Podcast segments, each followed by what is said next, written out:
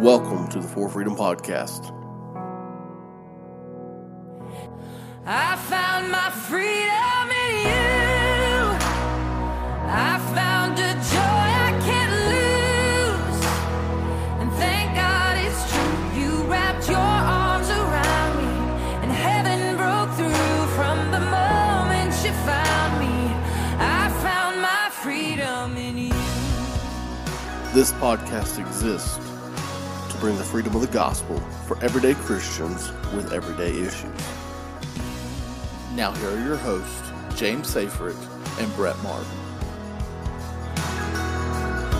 Welcome back to the For Freedom Podcast. We are so excited to be back into this new year, 2024. Brett, it's so hard to believe that 2023 has come and gone, and we are into a new year, a new church year. There's just something about a new year. I don't know if it's the same way for you.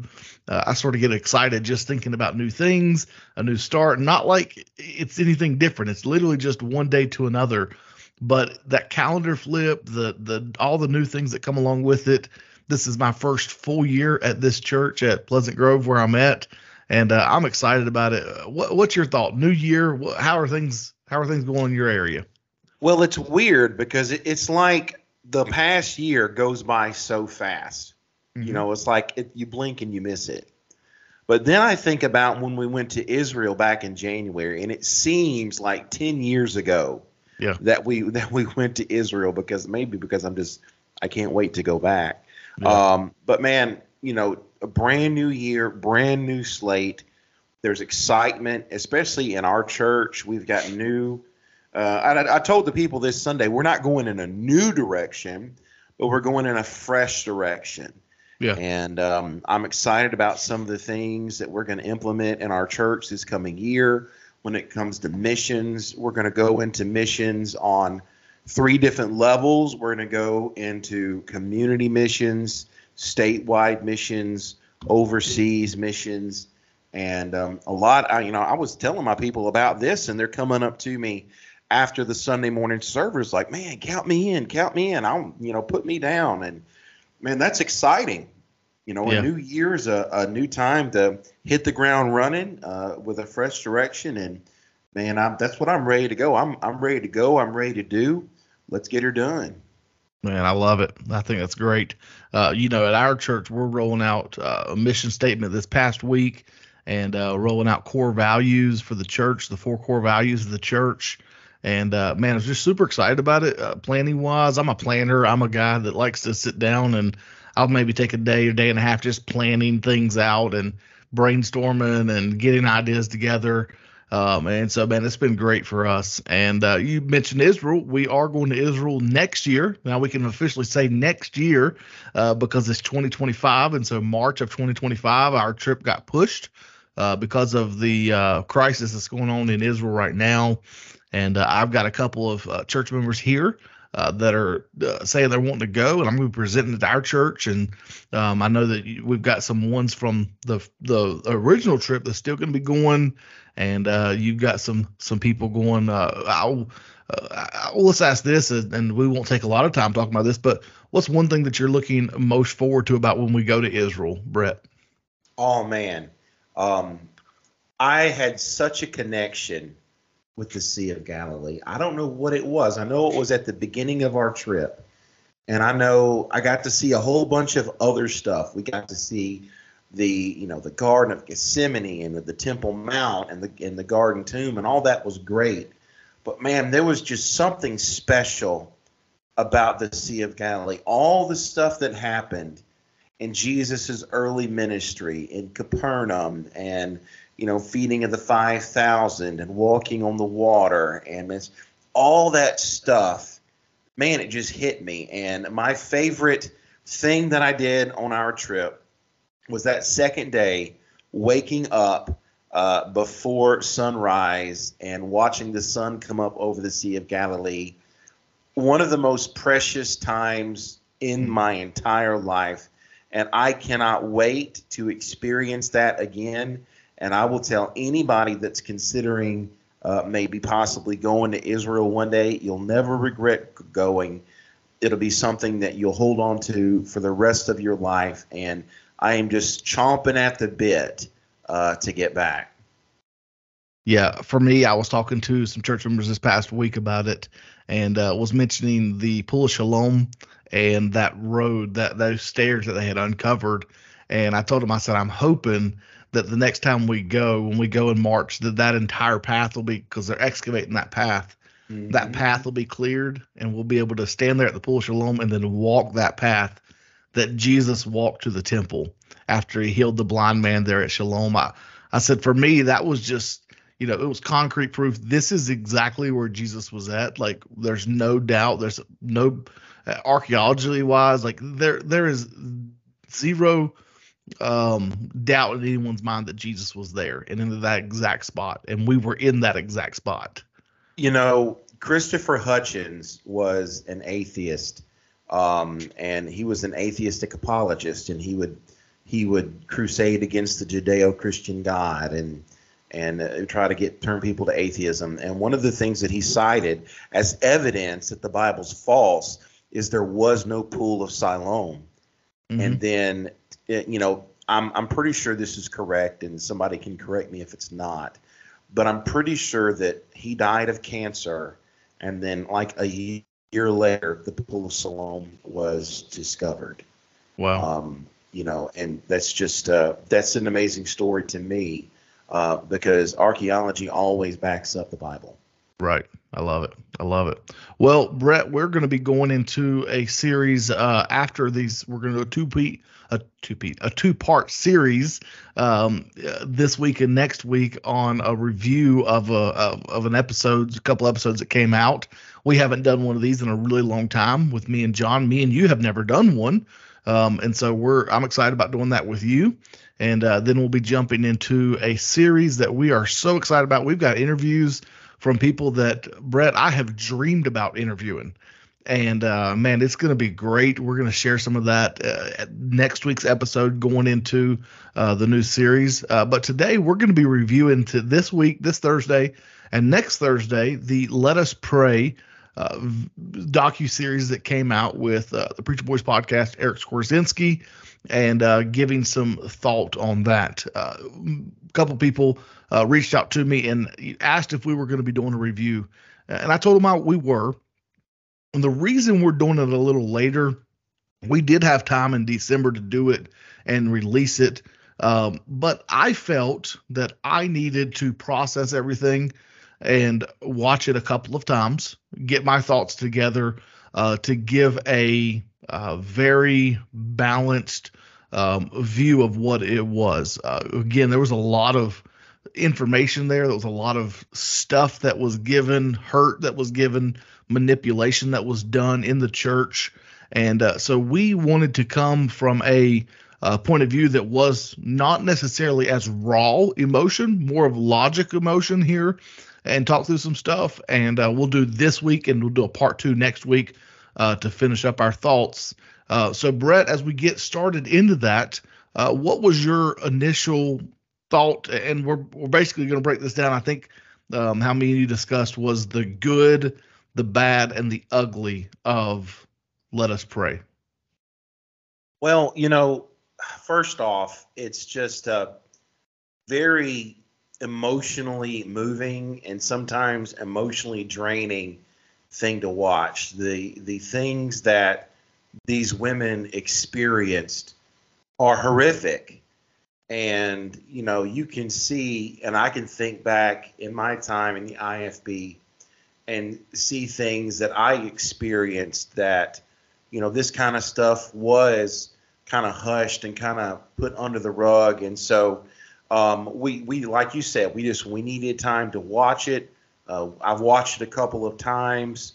I want to make sure I get my thoughts straight.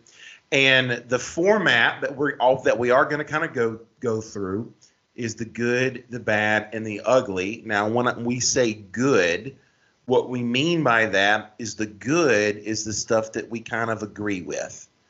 The bad are the things that we disagree with. And because we don't have to agree on 100% of everything. And then the ugly, which is just, you know, the really, really bad stuff that, you know, we have felt to discuss. And that's going to kind of be the format of how we're going to walk through this. And, you know, my suggestion would be just kind of start with the bad, kind of start with the stuff that we kind of disagree with, okay, go into the good stuff that we, yeah, I agree with that, and then hit on the ugly at the end, save that for as long as possible. Okay, let's do it. We'll start by thanking the women that came on the episode, that came on this docuseries. I liked how the RFP guys did that, and I, as best I could, I wrote down all their names. I may butcher their names. I may mispronounce them, and I hope I don't forget any. But Rachel Peach was on there. Fantastic story. I've heard her story many times. Ruthie Heiler was on there. Kathy Durbin, her story is fantastic. I've listened to a lot of her interviews and a lot of her stuff. Jamie Hyles thought that her little bit of input was fantastic, and I'll say this later, but I wish they would have done more with Jamie Hyles. I think that was a great area. Amanda Holshouser, man, what a powerful story there in the girls' home, and I don't know Amanda. She may never listen to this, but I think Amanda's story has helped so many people that I know personally that were in girls' homes that were abused, that were in that there is hope, there is a way out. I really appreciated her coming on and talking through that. April Avilia was able to share her story. Nanette Miles, Brianna Moore, and Amanda Clydence was on there as well. That's the name, all the names that I had written down. And ladies, I just want to thank you from the bottom of my heart for sharing. I know that takes a ton of courage, a ton of you're vulnerable. You're in a situation where people are going to attack you.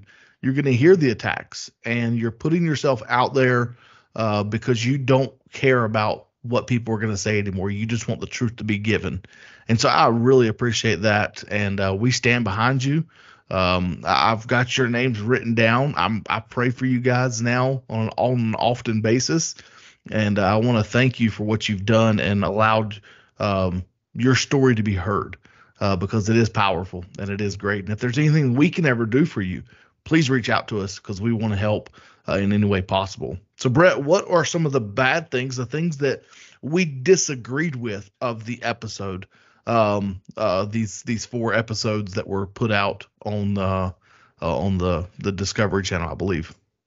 Well, let me say right as we're going into that, let me say a word to the women that you just listed. I want to say that I commend your courage and I commend your bravery. And, you know, you fight a battle every day. It's a battle that we'll never know, but we empathize with you and we support you. It's amazing to me, the pastors and the Twitter clips that are coming out that are speaking against these women and trying to justify the actions of some people, and it turns my stomach, it makes me sick. And I just want these women to know that I as well am praying for them. I'm on their side, and I want to lift them up. I want their story to be heard. Their story, they need to be heard. They have a voice, and you know, I'm glad that they're speaking out. We don't want to silence them. We want them to speak out as loud as they possibly can.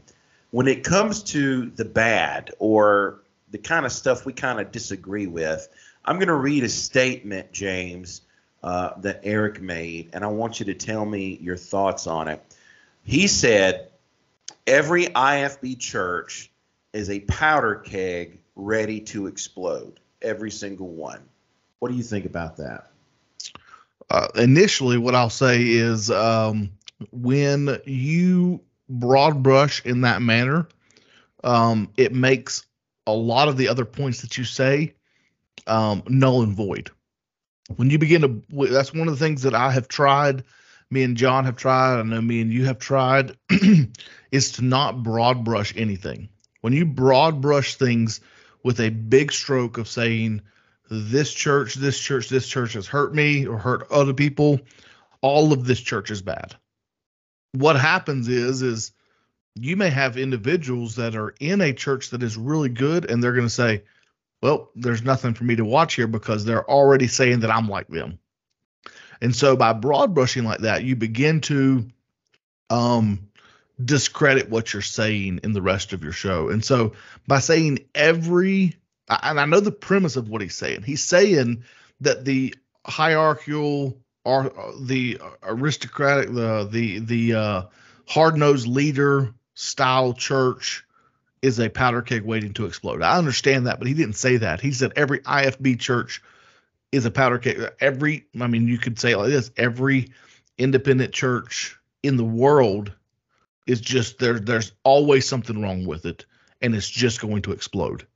And the problem with that is it's a lie. It's not true. And because there are some great churches, there are some great Southern Baptist, IFB, non-denominational, Presbyterian. There's some great ones out there that have nothing to do with any type of cover-up, and they abhor that, and they push back against it, and he's lumping them in with that. I wouldn't be scared to say anything. You know, everything is all in. If you want to qualify it by saying most or a lot of things like that, but to just definitively say every IFB church is just ripe for abuse and has pastors who abuse and pastors who don't report. And listen, we're not denying that any of that stuff doesn't take place. Absolutely. We see in the documentary that this stuff is real. It takes place. It needs to be addressed. We need to bring to light so many things that were swept under the rug for so many years. But just the broad brush, I think, is unnecessary. I think you can qualify it better because, like you said, there are a lot of independent fundamental Baptist churches out there that don't do this. But, you know, I also think about what Nathan said on the RFP, you know, the church has earned its black eyes. And, you know, we need to, you know, acknowledge, you know, and just like, you know, Eric, just like JC said also that Eric sees all the bad. And so, you know, I understand that. But I do think that the broad brush is something that we can do without. And so in that, I'm not necessarily agreeing with that. Another thing that me and you talked about is the statement where it says the whole IFB movement starts with one man, Jack Hyles. Now, you know more about this than I do, so I'm fixing to throw that back over to you. But I just want to say that, you know, in my vein of, you know, IFB churches, Jack Hyles was a prominent figure. But I know a lot of independent Baptist churches that, you know, were fundamental that never even heard of Jack Hyles or didn't have anything to do with Jack Hyles. So, you know, whereas, you know, in the vein of the show, all the churches that they're dealing with come from that. When it comes to the IFB as a whole, it may be an incorrect statement to say it all starts with one man, Jack Hyles. Maybe you can shed a little bit more light on that for us. Yeah. So if you go back and you listen to our first episodes when John was flying solo, this is the episodes that I'm referring to here. The history of the IFB, and John and me did some great things there. In my opinion, probably the best historical documented episodes on the history of the independent fundamental Baptist movement that has been ever released, with the amount of detail and the work that was put into that. So if you're confused with that, go back, pause it here, go back and listen, because I'm going to summarize it a little bit. So Jack Hyles was not the founder of the independent fundamental Baptist movement. The problem with that is Jack Hyles didn't come onto the scene until the 40s, 50s, and 60s. And that's when he began to take over and start to work through the First Baptist Church of Hammond, Indiana, which correctly was stated it was a Southern Baptist church to begin with and then became an independent Baptist church later on. They pulled out of the convention. So back in the 1920s, a guy by the name of J. Frank Norris was a part of the Southern Baptist Convention. He loved the convention. He wanted to be a part of the convention, but he was so divisive that he was kicked out of the convention twice. He joined the convention the second time after he was kicked out, and they kicked him out a second time because of his divisiveness, because he was just he wanted things done the way he wanted it done, and he was a big, large megachurch. He would be considered a megachurch in today's day and age, and so he had a lot of pull and a lot of sway. And so he started what was the Bible Baptist Fellowship, which became the Independent Fundamental Baptist Movement.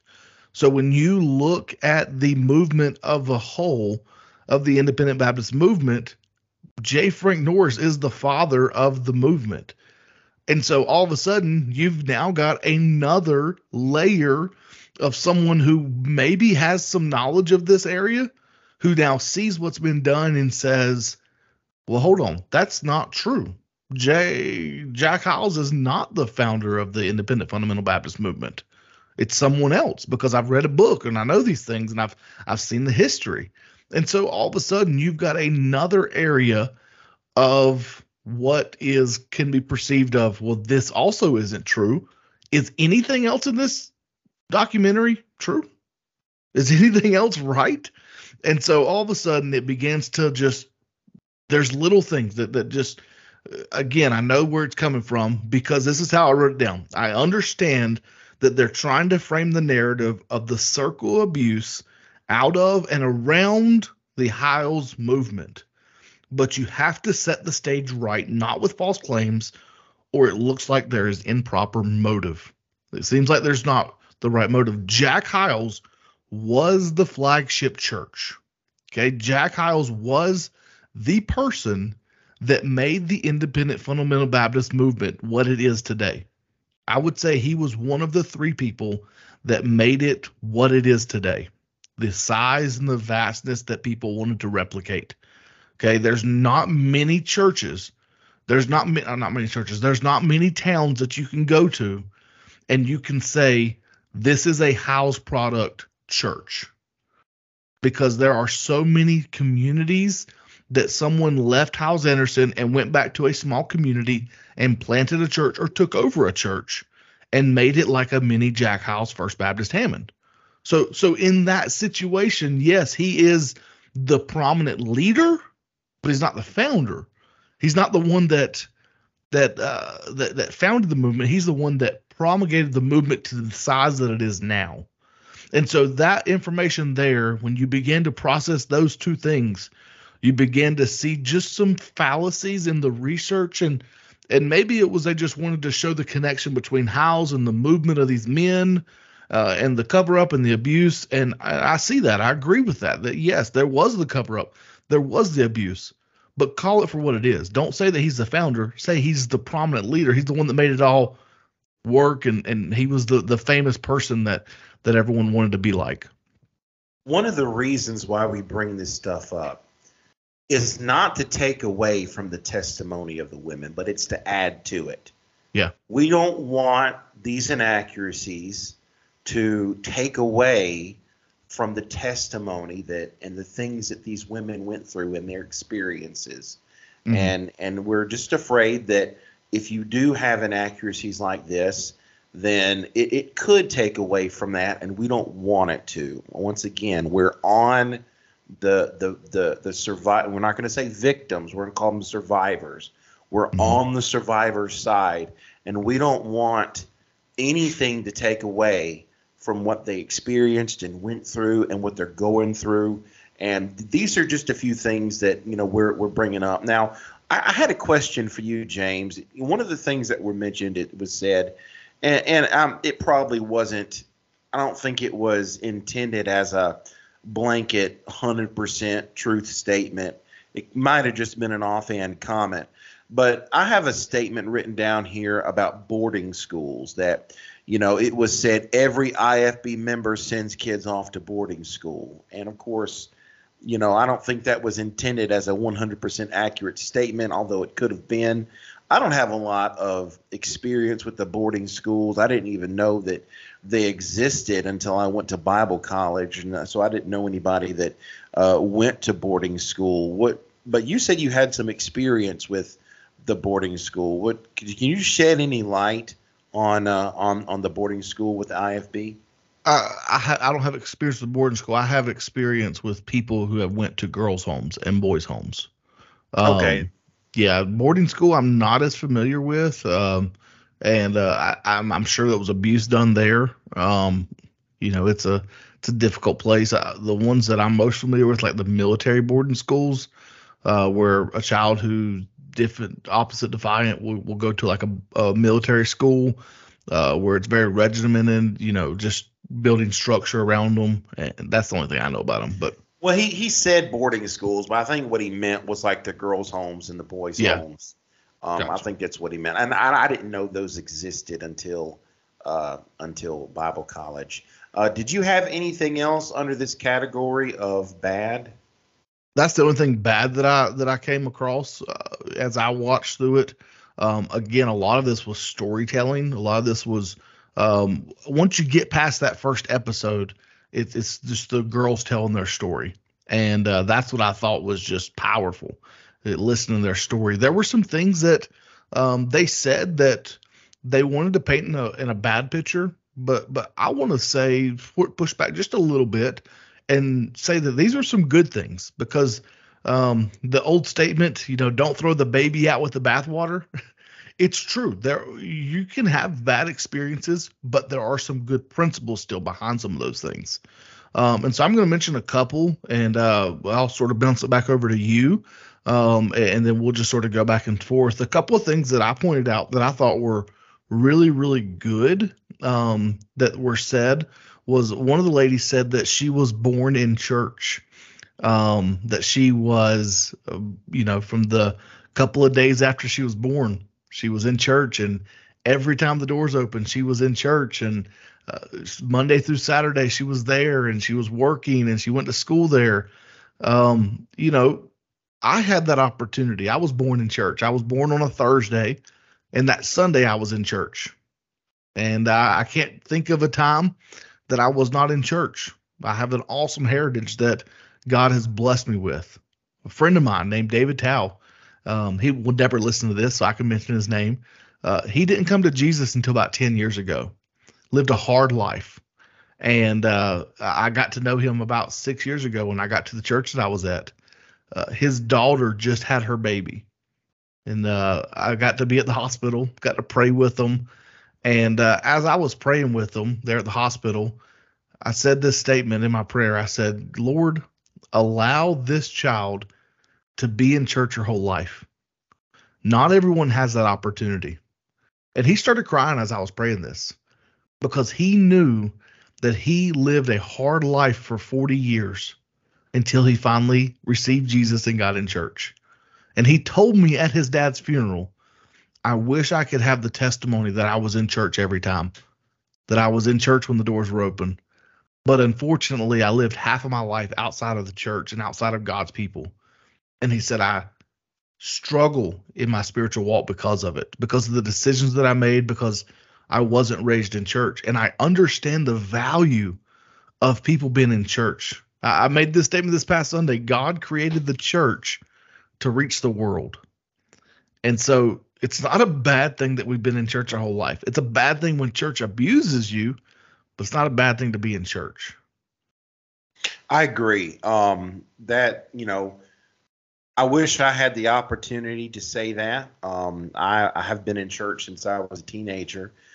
We went sporadically as kids. And so that alone by itself, I think, is a good thing, especially if you're going to a good, solid church. That is absolutely a good thing. But there to the credit to some other. There might be some churches that do have a wrong way of, looking at, the way the home structure is, and maybe possibly a situation with an overbearing pastor or things like that.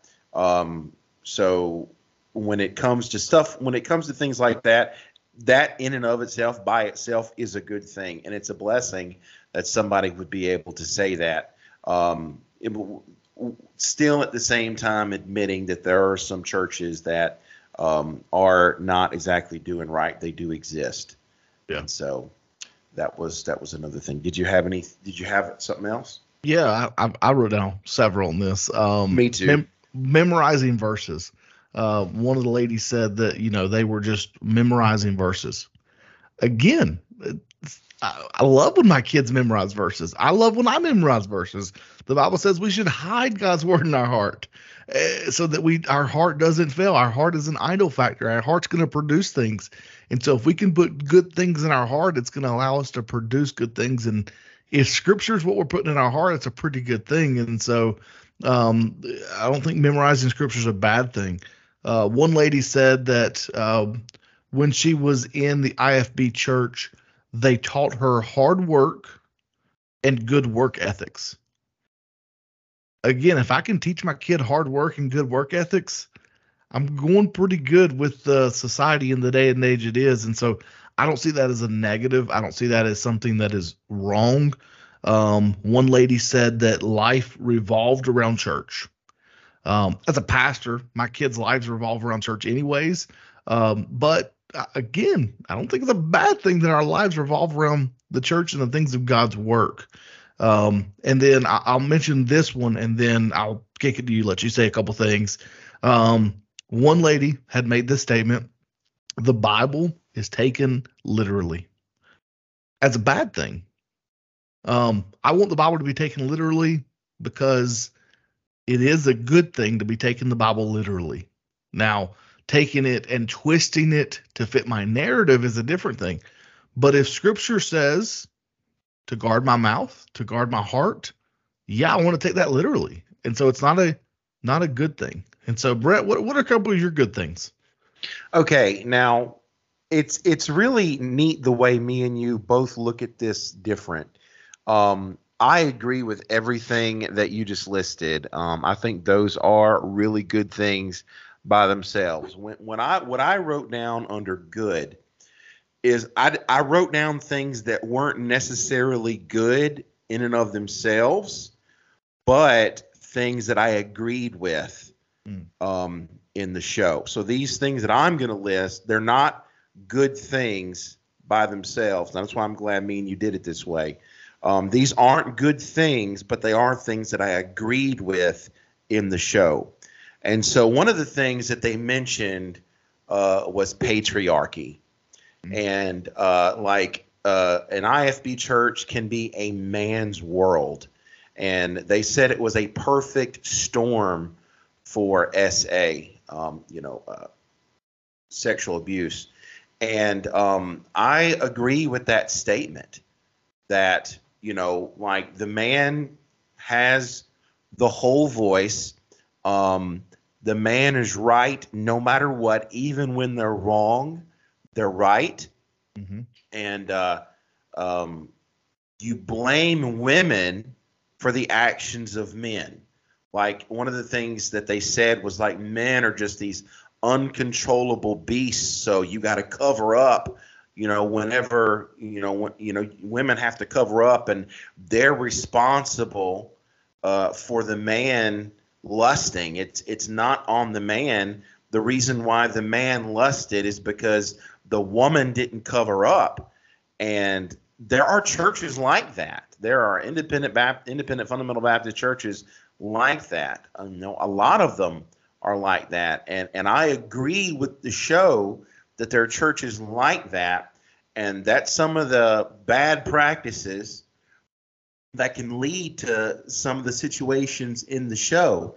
And I've grown up and I've seen things like this, and I've experienced this in my own marriage. And part of my testimony is me and my wife, we were brought up, with this idea that the man is right no matter what. And so I would be wrong, and my wife would try to, we're fresh out of Hyles-Anderson College.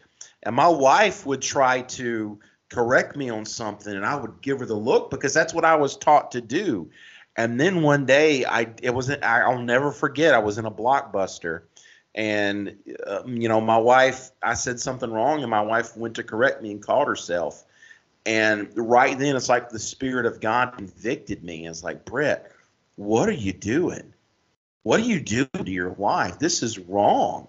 This attitude is wrong. And man, on the way home, I broke down crying and I repented to her. And I was like, this is wrong. This isn't the way you should be treated. And so then we started getting in the Word of God and saying that, you know, this is not the way that we should act. And so I think that, you know, I do agree that that system of patriarchy in a church can definitely lead to this type of abuse, especially when you put the responsibility all on the woman and the man has no responsibility. Yeah, I agree. The Bruce Goddard hierarchy umbrella, it's not right. And I definitely think that it can be a powder keg, we'll use that term, to set up for abuse. But it not always is. And so, but I do think there has to be some authority structure. God created authority structure in Genesis chapter 2 and 3. Man sinned, and he put man in charge of the garden. He put man in charge of his family and in part of his house, as a contradiction of how it was supposed to be. It was supposed to be they were going to cohabitate together and they were going to both have this unity. There wasn't going to be this power structure. But because of the fall, because of sin, this is what happens. And God said that the wife is going to be subject to her husband. And it's not going to be this, oh, I'm just going to bow down at your feet. But he said that this is going to happen because of the fall. And so there is this authority structure that is there as well. So I agree with that, Brett. Yeah, I mean, 100%. You know, the husband is the leader of the home. That doesn't mean he's the dictator. That mm-hmm. doesn't mean that the woman should worship the husband, because any worship you give anybody other than God is wrong. Right. And in the Bible, when a woman is told to submit, she is not, you know, the church isn't supposed to force her to submit. The husband is not supposed to force her to submit. She is to submit of her own free will. Mm-hmm. It's her act of, you know, submission to the Lord. She does it voluntarily. But yes, I do agree. I am a complementarian 100%. But at the same time, you know, a husband, just because he's a leader doesn't mean he's a dictator. Right. Another thing, and I've got several of these, and when you're ready to cut to the next episode, let me know. But the next thing that I have written down is children do not have voices. Mm. And man, James, I feel that in my soul. Because when you're a kid growing up IFB, I know especially in my church, man, you had absolutely no voice whatsoever. And, you know, you had to be careful what you said. Everything you say can and will be used against you. Sometimes it feels like. And then, you know, you go into college and you're still treated as a child and you still feel like you have no voice. And I felt that way. You know, some of these women, they were chomping at the bit to get to Hyles-Anderson, to get away from, you know, their situation, you know, and then you get to Hyles-Anderson and yes, you get away from your situation, but at Hyles-Anderson, you're treated as a child as well. And you have no voice there either. And you're not treated as an adult. And so I definitely, that's something that I agreed with, that, you know, I've experienced in the IFB. And then another thing that, you know, they talked about, they called it the pedophile shuffle. Okay. Mm-hmm. And a lot of people called it leapfrog. We called it, you know, the assistant pastor shuffle, I experienced this, and I can sympathize with this because I experienced this even in the church that I grew up in. And I don't know if you saw this, growing up IFB, but I definitely did, where the assistant pastor would come into the church. He would have some kind of affair or do something nefarious. And then, you know, the pastor would call his buddy in the next state over, and then that assistant pastor would go over there and work for that pastor. That happened all the time. And that happened in the church that I grew up in. And, you know, there are certain, and nobody would ever talk about it. It would be hushed, mm-hmm. and nobody would ever say anything. Things would be swept under the rug. And, you know, just think how much could be, you know, prevented of this type of behavior and this type of abuse if people would just speak up. And another thing that they talked about was pastors being mandated reporters. And as pastors, that's what we are. Mm-hmm. We are mandated reporters. We have to report when it comes to this type of things. I can't tell you how many times as a pastor I've had to, people would beg me not to call the police, and I would have no choice. I would pick up the phone and I would call the police because I have to report these things, because if I don't report these things, I am just as guilty as the perpetrator. And I get put into them, and I'm not going to risk, you know, my life and my freedom to keep silent on something that should be reported. And I think that these pastors like John Jenkins and Bruce Goddard, who did not report these issues and these problems, I think they should be held accountable for not reporting. Because we seen in the documentary where, you know, if the pastor would have said something, if they would have called the police, if they would have told the church, then so many things would not have happened. And you know, as pastors, we are mandated reporters. And I'm going to ask you what you think about that. But I'm appalled that these pastors can hear these things and then just sweep it under the rug. And I personally, I'm sick to death of it because I experienced that growing up as well. So we never experienced that in our church. Again, we were an IFB church, and there was no abuse that was ever done that I know of. I'll say it like that. Yes, we must report. We are a mandated reporter. We have to do these things. It's what we are called to do. What aggravates and frustrates me is where some of these ladies, I'm thinking of it especially like in John Jenkins' church, who, because the person wasn't turned in the first time, another girl was abused. And if only the pastor would have turned him in the first time, the second time would have never happened, because he wouldn't have been there to happen. Or he moves on to another state and it happens in another state. And now all of a sudden, if the pastor would have just done his job, done what he was supposed to do, that wouldn't have happened. And then this is the part that gets me the most. How can you as a pastor stand up in front of your church and preach the goodness of God when you don't even report the bad? When you don't report because you don't want your church to have a bad eye in the community? It doesn't matter at that point. Your obligation is to those people.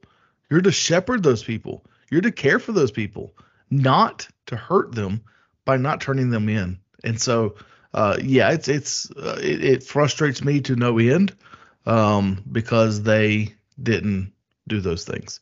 Let me share my last two that I have, and then I'll let you share your last couple ones that you have, Brett. Two that I thought was great.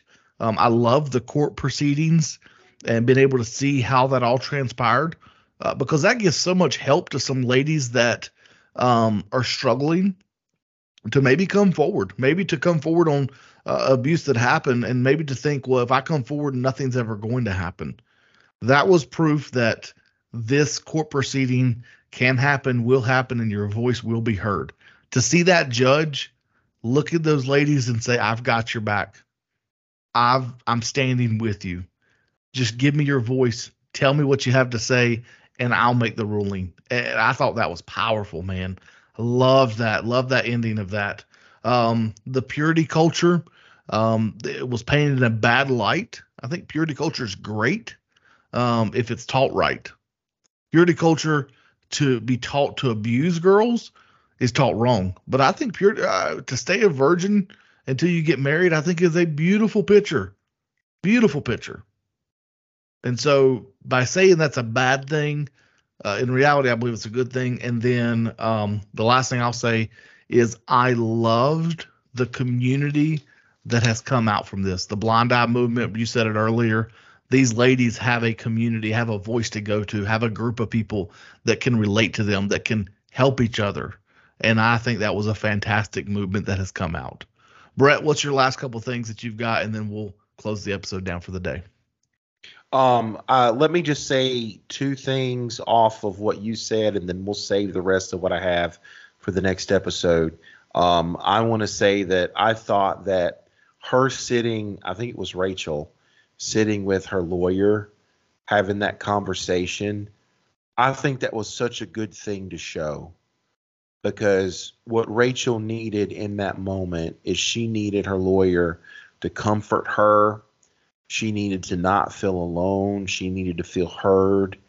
And her lawyer delivered that in that moment, comforted her, and told her what she needed to know, gave her the confidence and bravery to step forward. And I'm so thankful that that was shown on the documentary so that other women who are potentially going to have to go through the same thing that she went through can see that, yes, when you step out and you speak up, there are going to be people fighting for you. There are going to be people in your corner. There are going to be people that care about you. You've been alone so far. But when you speak up, you're not going to have to be alone anymore. And I'm so thankful that that moment was captured on camera, because I think that would just give other women the comfort in knowing that if they did step out and speak up, that there would be people in their corner. And I loved that interaction with her lawyer. I think it was a good thing. And I want to go on top of what you said about purity culture, because, you know, we say purity culture is toxic. And that's so many people use that. And I 100% agree with you that, you know, maybe the culture is toxic when it comes to it being abused. But purity in and of itself is not and never will be a bad thing. It's something that the Bible, tells us to do. And I think that that's another blanket statement that, purity culture is, toxic. It is when it's abused. So I'm going to agree with you that, when it comes to purity, it is something that the Bible teaches. It's something that we need to teach, but we need to teach it the right way. Yeah, I love that. Teach it the right way. It's very vital. Well, thanks for joining us today. We're so excited that you have tuned in, hopefully this whole part. And if we can ever do anything for you, reach out to us, and we'll pick this back up next week with part 2. And until next time, to God, not the pastor, be the glory. Found my new name, found that good grace, found that healing, and the tears fell down my face when I found my beginning that has no ending. I found that second chance, found my best friend, found my forgiveness, found my happiness. I've been singing ever since I found my freedom in you. Thanks for listening to the For Freedom Podcast. If you enjoyed our content, do us a favor by liking, subscribing, or sharing our podcast on whichever podcast platform you use. Be sure to join us next time for the For Freedom Podcast.